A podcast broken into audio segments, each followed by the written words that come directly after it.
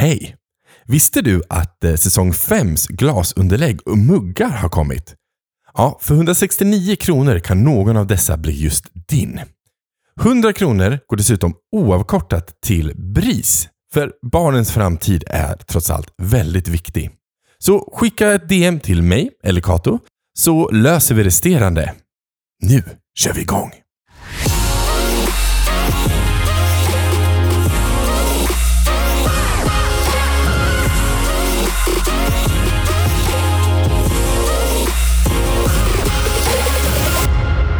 Välkomna till två bögar och en podd med mig, Kim Silverbreider och Kato Helleren. I'm back. You're back. Och Eller I'm gäst- back, det är som att jag inte är med i alla avsnitt. Liksom. Men vi har gäst med oss idag också. Ja, vi har eh, Edvin med oss. Ja. Eh, För er som kommer ihåg så var ju Edvin och Ola med oss i, ett, eh, i en tidigare säsong och pratade lite om hur de blev vägen till föräldraskap. Mm. Så, Så- välkommen tillbaka Edvin.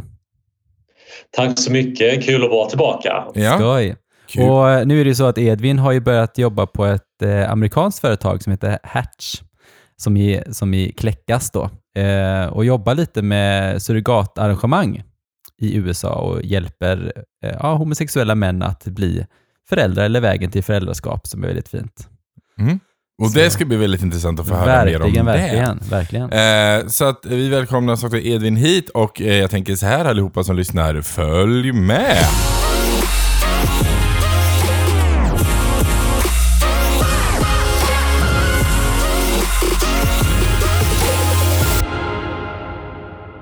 Ja, men det är ju fantastiskt. Varmt välkommen tillbaka Edvin, som sagt. Eh, hur, eh, hur är läget?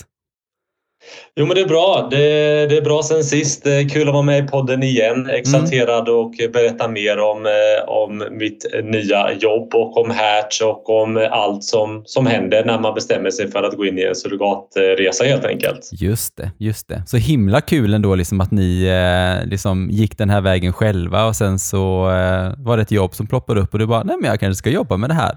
Jätteroligt. Ja, det är en lite speciell väg och det var faktiskt så att jag mejlade dem själv och tyckte att så här, men den här resan var ju toppen med er. Nu tycker jag att ni ska anställa mig. Och Ah. det tyckte de också som tur var. På den vägen var det. Helt rätt. Det är så man får jobb nu för tiden alltså. Man bara säger till folk att ge mig jobb. Mm. Mm.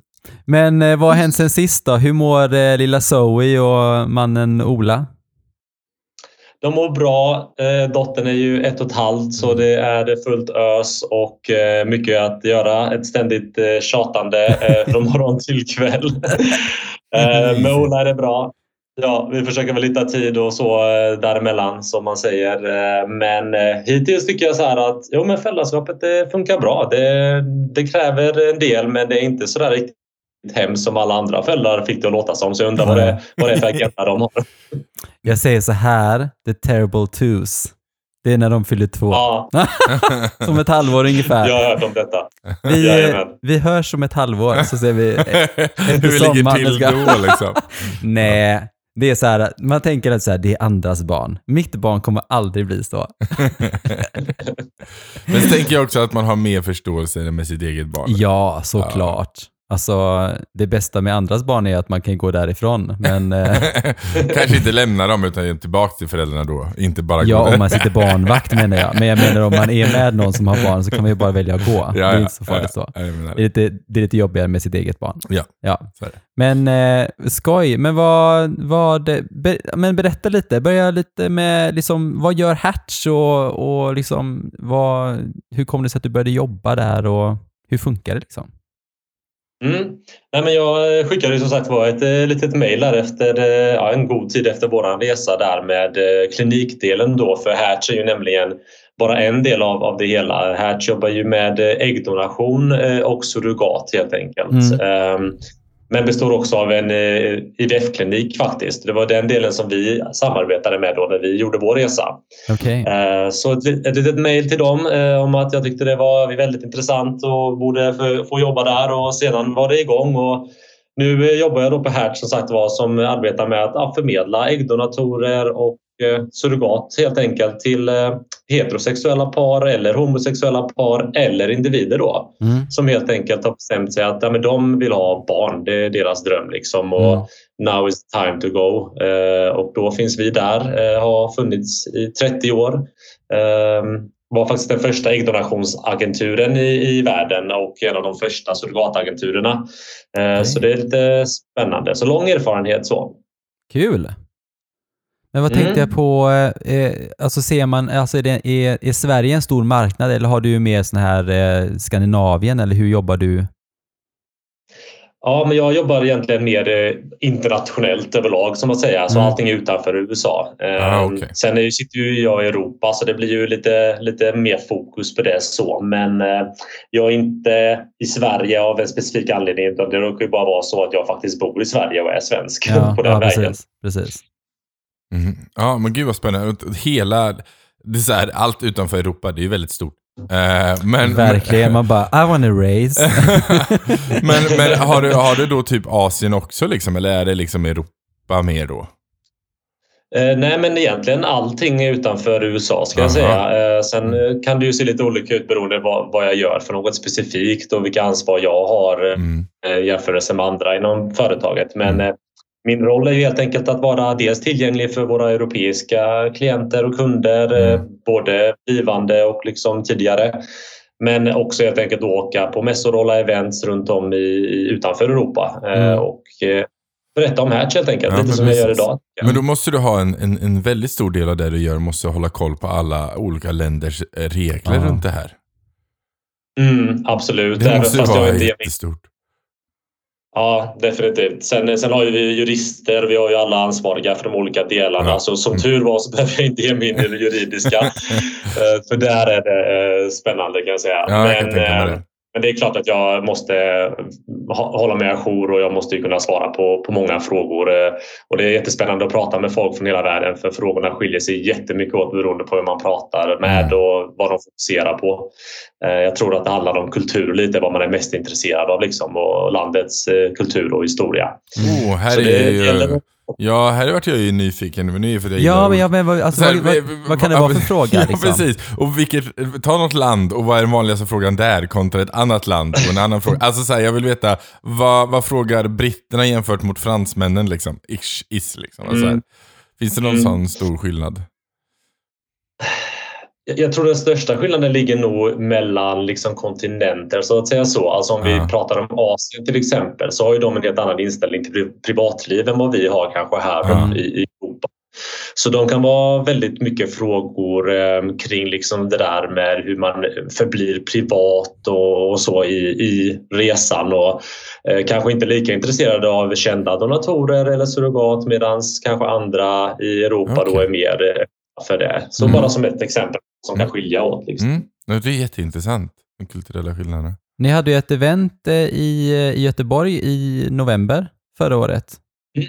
Hur, eh, hur gick det där? Blev det, liksom, blev det bra eller hur, eh, hur funkar det? Nej, men det gick jättebra. Eh, Vi hade väl ett 30-tal eh, deltagare i Göteborg som Mm. var med och lyssnade på eh, vårat föredrag och så. Eh, Jätteintressant och jätteroligt att få träffa folk eh, ansikte mot ansikte efter Ja. Vad vi har gått igenom allihopa. Så det var jättespännande och roligt och jag hoppas och tror att eh, många fick nya inblickar om eh, den här resan och, eh, och helt enkelt vad Hertz kan erbjuda och vad vår klinik kan erbjuda och Ja. jämför säkerligen med andra. Ja, men på tal om andra, vad är liksom skillnaden mellan olika agenturer? Vad ska man liksom tänka på när man väljer en agentur? Liksom så. Mm. Ja, alltså vad skillnaden är? Det kan vara det en hel del olika skillnader faktiskt mellan agenturerna. En eh, skillnad på rak arm är ju vilka länder de erbjuder sina tjänster i helt enkelt. Ja, just det. Eh, Där eh, arbetar vi uteslutande i USA till exempelvis. Mm. Medan andra agenturer väljer andra länder att arbeta i. Och anledningen till det kan ju vara att man har partnerskap eller personliga kontakter där.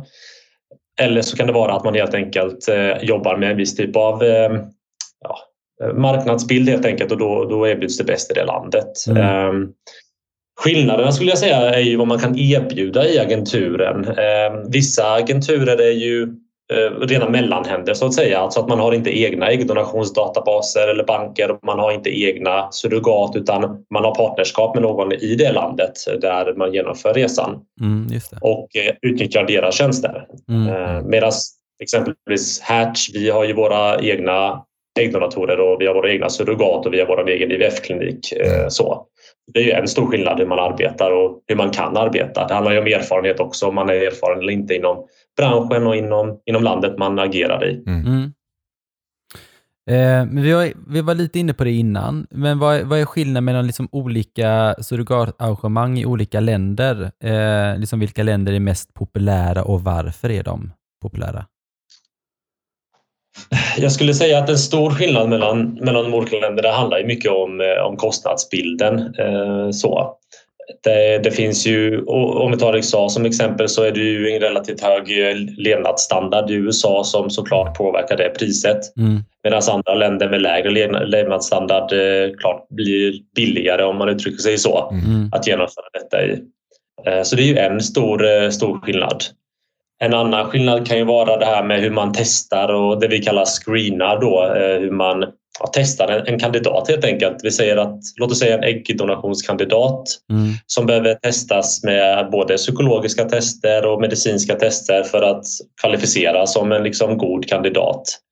Det är ju också väldigt stor skillnad på hur man gör i olika länder för att helt enkelt acceptera kandidater till, till de respektive programmen. Just det. Eh, Så det är ju en skillnad. En annan skillnad kan vara kommunikation. Eh, Tycker man att det är viktigt att kunna kommunicera med personen som bär eh, barnet. I vissa länder kan man ju inte det för att språket sätter upp hinder för det. Mm. Det. Och ja, engelskan helt enkelt då främst. Det är ju det som är det liksom, globala språket idag. Medan i till exempel USA då så givet då språket så kan man ju kommunicera med sin, sin surrogat och med kvinnan som bär barnet helt enkelt. Mm. Så det är Ja. några av skillnaderna i länderna. Ja, spännande. Men hur ser, liksom, vi var inne i det i förra avsnittet eh, när du och Ola var med, men berätta lite om, om processen. Liksom, hur lång tid tar det och hur ser den ut?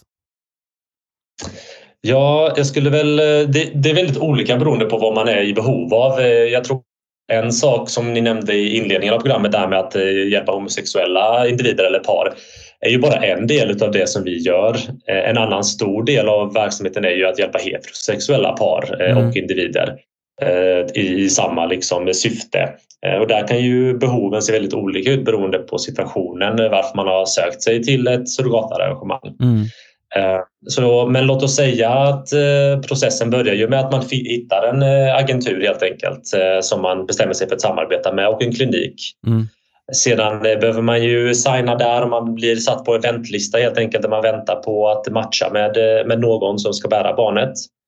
Och den processen kan ju också se olika ut. Vissa agenturer har en eh, som typ en databank för det medan till exempel vi då matchar mer hands-on med beroende på vilka preferenser man har och vilka preferenser kvinnan i fråga har och så. Mm. Så för att hitta den perfekta matchningen liksom. Just det. Och sen behöver man hitta en äggdonator möjligtvis. Då behöver man ju prata om preferenser där. Vad vill man ha? Medicinsk historia är ju en viktig del såklart för att eh, bestämma sig i, i den biten. Eh, och skapa embryon så att säga. Embryo är ju det man faktiskt överför sen då i, i, på kliniken då genom IVF eh, och hoppas på en eh, lyckad graviditet. Mm. Och eh, när man har gjort detta så egentligen är det mycket pappersarbete som påbörjas eh, i ärlighetens namn. Det handlar ju om det juridiska kring, eh, kring arrangemanget både i, i förhand men också efter födseln av barnet Mm. helt enkelt. Där man behöver fastställa faderskap och föräldraskap och man behöver ordna med alla papper man behöver för att kunna ta sig hem helt enkelt med, Ja, med sitt barn. Hur, hur, hur enkelt är det att jobba mot Sverige i det här fallet? Att, eh, för jag vet ju i, i Sverige så är det ju när man när en, en, en svensk kvinna föder i Sverige så får de ju automatiskt mödraskapet blir utskrivet på dem. Hur är det att för så här att vi gör en sån här sak och bara det här barnet kommer från USA och det är två pappor liksom. Eh, kommer, Mm. Tillåter Sverige det? Att det finns två papper? Eller kommer de vara så här, nej men vi måste veta, vi måste veta en kvinna? Liksom. Eh, det kan se lite olika ut men det som är det positiva med om man tittar på Sverige och med USA till exempel så är det att i Sverige har man eh, godkänt och accepterat någonting som heter US Parentage Act. Vilket helt enkelt innebär att arbetet med att eh, få hem sitt barn och efterarbetet med att registrera vårdnadshavarna är extremt smidigt Aha. när man gör surrogatarrangemang från USA i jämförelse med vissa andra länder. Mm.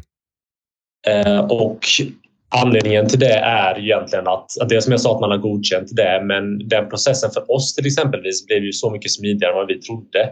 Mm. Vi trodde att vi skulle behöva göra en andra, andrahandsadoption genom tingsrätten, mm. eh, vilket vi inte behövde göra helt enkelt utan inom en veckas, två veckors tid så har vi båda registrerade som vårdnadshavare. Mm. Ja, men gud vad bra. Jättebra. Ja, jättesmidigt. Men denna, den situationen skiljer sig väsentligt från vissa andra länder som vad jag har hört och förstått. Eh, mm. Jag ska tillägga att min expertis ligger ju inte någonstans utanför USA så att säga. Nej. Men man, man har ju, hör ju historier, man träffar ju också människor som har genomgått olika processer. Mm. Uh, och där blir ju till exempel en process i, låt oss säga Colombia betydligt längre i juridisk mening uh, vad gäller pappersarbetet och uh, att fastställa faderskapet, föräldraskapet och återvända hem. Eh, så det är väl en, en del utav det eh, som är viktigt att tänka på också där när ni sa valet av agentur och mm. valet av framför allt att eh, tänka igenom noggrant hur, hur det kommer se ut efteråt och vilken tid man är beredd att vänta. Mm. Mm. Ja. ja, men hör du, sen är det ju så här att det finns ju de som tycker att surrogatarrangemang innebär ett utnyttjande av kvinnor. Eh, och du var ju med om en protestaktion eh, under en mässa i Bryssel. Eh, berätta lite om det. Varför? Och, ja, berätta lite om det. Vi börjar där. Mm. Nej, men, eh, det var ju en mässa helt enkelt som vi var på i Bryssel då som, eh, som genomförs årligen eh, för eh, män i detta fallet som är intresserade av att eh, få barn. Mm. Och Det var väl egentligen inte så dramatiskt som det kan låta men frågan är ju i, i vissa länder mer eller mindre omgärdad av eh, liksom, ja, kontrovers eller olika åsikter. I detta fallet så var det väl ett tiotal personer helt enkelt då som eh, inte tyckte att den här mässan var något positivt eh, så och inte bör genomföras och genomförde då en protestaktion utanför eh, hotellet där var vi helt enkelt höll till. Mm. Um, och det är ju alltid lite speciellt när olika åsikter och idéer möts så i, en kontrovers. Mm. Där får man ju respektera att folk har sina åsikter och att vi har våra. Men också att man kanske har begränsad insyn i hur det faktiskt går till. Eh, jag skulle, jag skulle tro det jag möts ibland av är ju kanske lite ignorans kring hur det ser ut och i detta fallet återigen bara i USA då eh, där jag kan uttala mig eh, hur det, hur det går till och vilka de här kvinnorna är helt enkelt då. Så det får man ju lite acceptera men samtidigt försöka kanske jobba lite med och att liksom förändra den bilden men just i det här fallet så ger det inte så mycket att ge sig ut på gatan och prata med dem tyvärr för att det, det finns liksom inte kanske den eh, konstruktiva nej, nej, just det. Nej. Men hur går det till med, med kvinnor? Hur, hur, hur väljs de ut? Eller sådär? Mm. Ja, det, det, är en lång process faktiskt eh, och, och, det som är viktigt att nämna kanske i första hand då när vi jobbar det är ju att eh, de här kvinnorna vänder sig till oss då helt enkelt. Och eh, man genomgår en lång process hos oss där man eh, i första hand eh, svarar på ett formulär med frågor, över 300 frågor ungefär kring olika delar av ens liv, av en situation, av mm. hur det kommer sig att man vill bli surrogat och vad det innebär för en själv. Ofta ser vi att vissa inte klarar igenom de här 300 frågorna och i ärlighetens namn så tycker vi ibland att det är skönt för då vet vi att den här personen kommer inte kunna genomföra det som det krävs helt enkelt då mm. i ett engagemang. Sen genomför vi 8 till 10 intervjuer med dem, bland annat med dem men också med eh, partner eller man eh, om de har någon sådan. Mm. Eh, och I vårat fall så har vi en kvinna som heter Shoshana hos oss som genomför alla intervjuer och gör all screening då för surrogaten. Hon har själv varit surrogat fyra gånger vilket är helt otroligt. Mm. Eh, och hon pratar med dem djupgående då i de här eh, intervjuerna helt enkelt kring eh, motivation, deras historia, varför de har sökt sig till oss och går djupgående in i deras livssituation helt enkelt. Jättebra ju. Ja, det, det är precis det vi behöver göra för att veta att de är, ja, men att de är redo för detta och varför de är, de är där. Så. Sen gör man också en psykologisk undersökning hos en tredjepart psykolog som ger oss ett utlåtande kring den mentala liksom, ja, stabiliteten är väl fel ord, men eh, så. Och eh, förmågan att, att genomföra detta och liksom motivationen till det också.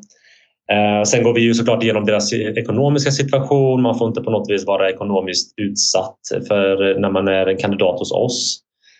Och man går också igenom och pratar om sin egen familjesituation för de här kvinnorna har ju vissa minimikrav som vi uppsätter för att vara med i programmet och ett av dem är att man ska ha egna barn. Eh, vilket brukar förvåna folk en del. Mm. Så det är också en sak som vi, som vi tycker är viktigt, att man har eget barn så man vet vad det innebär att bära ett barn. Som att man också kanske har byggt färdigt sin egen familj mm. är alltid ett plus. Att man inte vill ha fler barn själv. Nej, och, och, så. Det är också en, en, positiv grej som vi ofta letar efter. Så det här är allting som sker liksom, om vi bortser från det medicinska. Sen finns ju medicinska liksom, eh, krav och allt, alla dessa krav är egentligen inte bara krav för vår del utan det är trygghet för dem. Man får inte ha genomgått ett visst antal eh, graviditeter till exempelvis mm. för att efter det så blir det inte tryggt att bära ett barn till. Nej, eh, ska också ha väntat en viss tid mellan man eh, har fött sitt eget barn eller fött barn senast innan man eh, får eh, vara med i programmet så att säga. Just för att skydda dem också från de här upprepade graviditeterna som också är en påfrestning för kroppen mm. såklart. Mm. Jättebra tycker jag att man har så bra kontroller. Ja, men att det finns så ändå sådana strikta regler i det hela mm, som reglerar. Men, men, vi pratar lite på vilka krav som finns, mm, finns på de här kvinnorna som går med i det här. Men va, vad får de ut av det då? Ja, det är en väldigt bra fråga och det är en fråga som jag ofta får också. Eh, och svaret på den frågan är att man måste verkligen vända sig till de här kvinnorna direkt och fråga dem för att få liksom ett, ett bra svar. Det de säger till oss är ju att de vill göra detta för att de dels har haft egna barn och liksom förstår lyckan och kärleken i att ha barn och vill hjälpa andra att ha samma upplevelse och samma erfarenhet. En annan del av det är att ofta har de kanske släktingar eller nära vänner eller andra som de har mött som inte har kunnat få barn och det har satt igång tankarna kring mm. hur liksom hemskt det kan vara att vara ofrivilligt barnlös eh, som ett par eller en individ.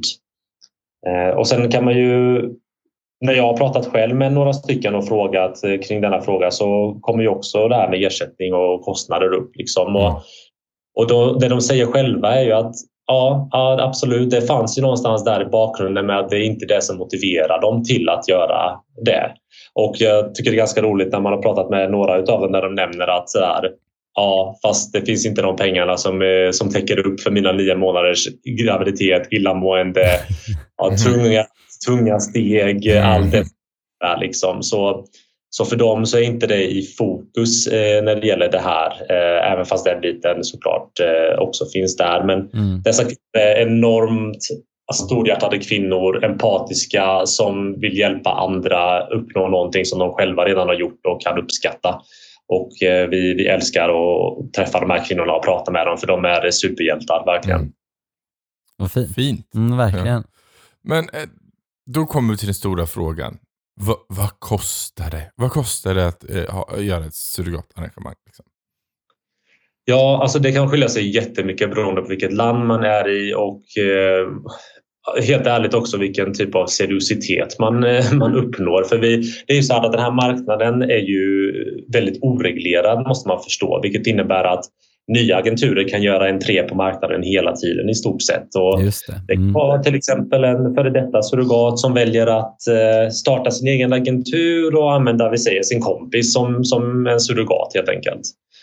Så man måste verkligen tänka på när man letar efter agenturer att hitta en agentur som är erfaren men som också är positivt omtalad för att det visar också på att de har liksom en, en kundklientellbas och en expertis helt enkelt som, eh, som klarar att ta det igenom alla de stegen som krävs.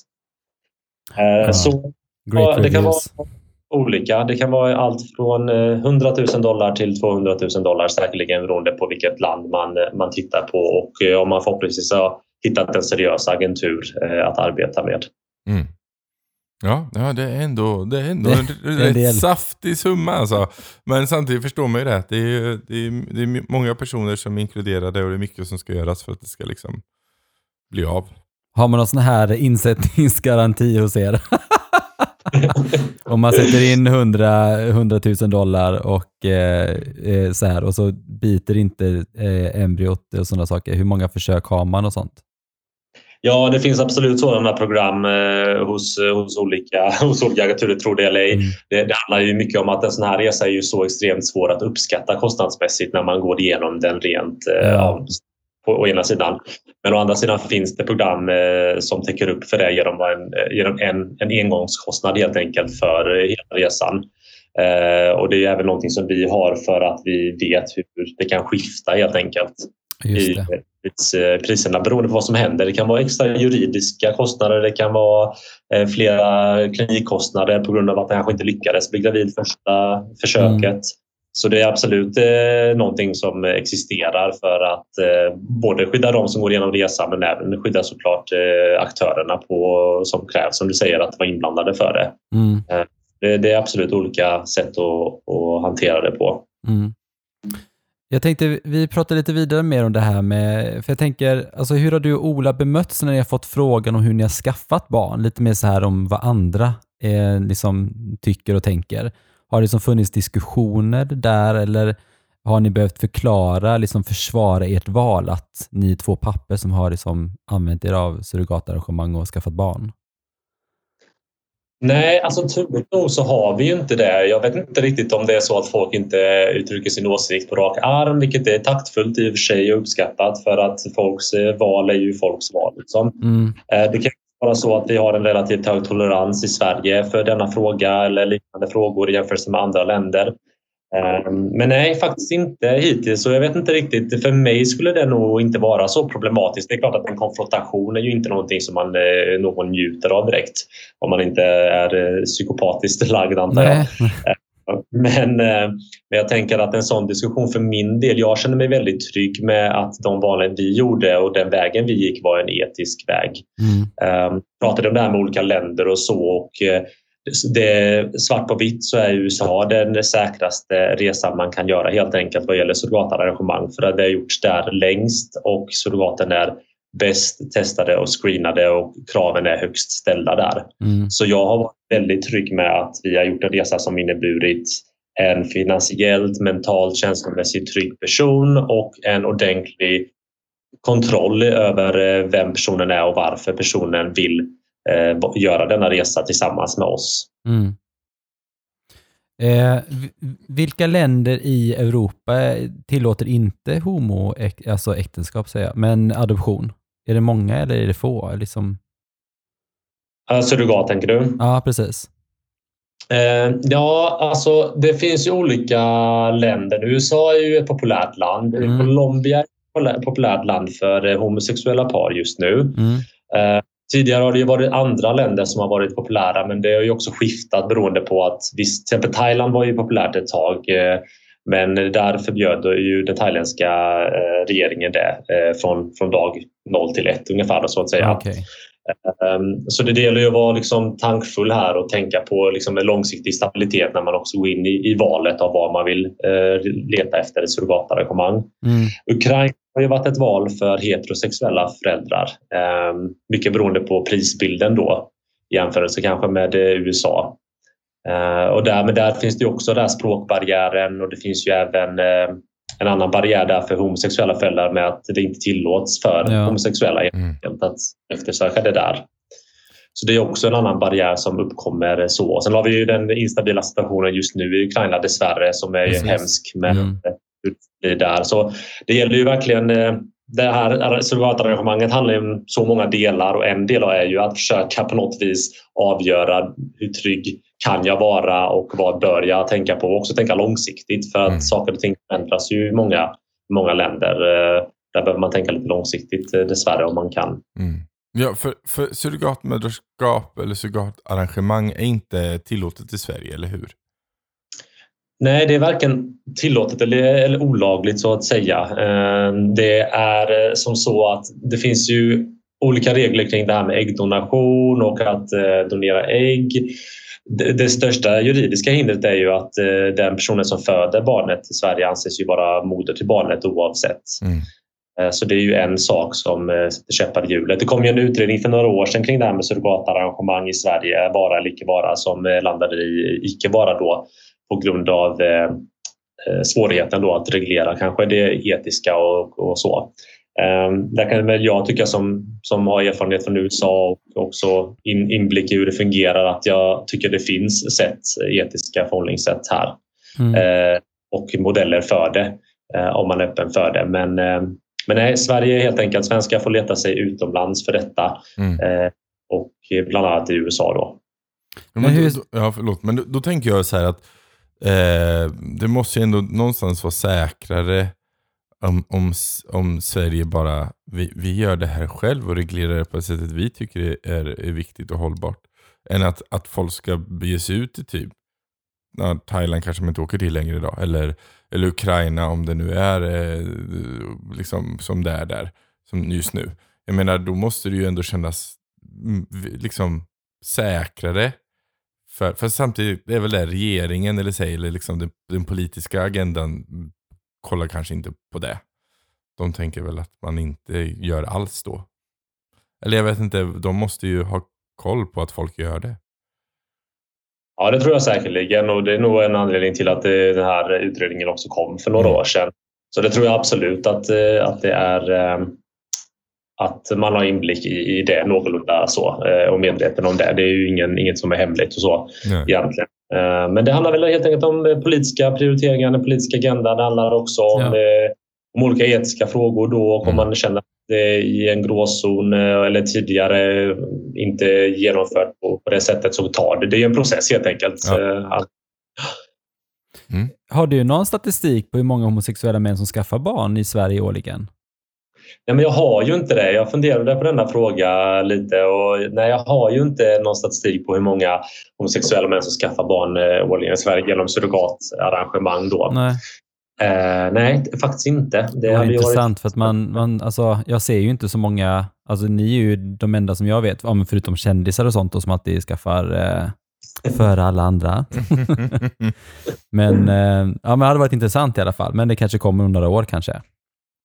Ja, det är mycket möjligt. Eh, det, är absolut en, eh, jag, tror, jag skulle absolut säga att det, är, eh, att det förekommer mer nu än för kanske fem år sedan. Definitivt. Så det är nog fler, som, fler och fler som eftersöker den vägen. Och det är mycket på grund av att andra vägar kanske inte är tillgängliga också för oss. Mm. Som adoption från utlandet till exempel. Då. Mm. Kan, kan, man, kan du veta, eller det, det kanske du inte kan svara på nu i alla fall, men vet du hur många hertz, alltså hur många eh, sådana surrogatarrangemang för homosexuella män görs under liksom paraplyet av Hertz varje år? Är det mm. liksom, har du någon Nej, statistik på det? Den årliga summan har jag inte, men eh, ju, över, sen vi började arbeta, alltså det här med att göra resor med homosexuella män eller individer då, eh, blev ju egentligen först för kanske 20-25 år sedan en, en stor liksom, eh, resa där folk började göra detta och det började bli större. Så. Mm. Eh, men under tiden vi har eh, hjälpt och assisterat homosexuella individer och par med detta så har vi hjälpt över 1500 att eh, få barn genom wow. surrogat. Ja, det är ju bra. Det är jätteintressant. Ja, vi är jättestolta och glada över att kunna vara en del av den här, av den här resan för homosexuella män och individer. Och jag tror att individerna är några vi glömmer ofta för att vi har väldigt många singlar helt enkelt också. Ja. Både män kvinnor, eh, homosexuella och heterosexuella. Men som helt enkelt har bestämt sig att eh, nu vill inte de leta längre. Nu vill inte de hänga på Tinder längre och försöka hitta en partner innan de skaffar barn utan nu kör de själva. Liksom. Mm. Vilket jag tycker är jätteinspirerande. Eh, så vi är stolta över vår långa historia och eh, många av våra teammedlemmar identifierar ju sig själva som hbtq och har gjort denna resa. Eh, det är ju en del av att vi ska kunna ge god guidning helt enkelt. Att vi själva har varit med om detta, att vi själva kanske identifierar oss som hbtq och vet vad det innebär att, att vilja skaffa barn på det här viset. Så det är något vi fortsätter jobba med och är väldigt stolta över att kunna få jobba med helt enkelt. Mm. Kul! Men hur, hur är det att jobba för ett amerikanskt företag med liksom, gällande det här med hbtq-frågor och sånt? Då? Skiljer det sig från svenska eller är det liksom liknande? Eller? Ja, alltså jag tror det är lite, lite speciellt nu i mitt fall då med tanke på vilket jobb jag har och var jag jobbar någonstans så att mm. säga. Så jag skulle säga i det här företaget hos, eh, hos Hertz då, så är det extremt eh, öppet eh, kring det här med ja, om man nu identifierar sig som eh, hbtq eller inte och, och de här frågorna. Vi möter ju klienter dagligen som identifierar sig som hbtq uh, i olika kategorier. Då. Så det finns liksom inte riktigt någon jag tror vi jobbar aktivt med det men vi, vi liksom, det, ja, det är väldigt öppet där i, i det här företaget. Jag vet inte hur det ser ut i bolag. Det skulle vara intressant. I USA är många frågor väldigt hårdragna så att säga. Mm.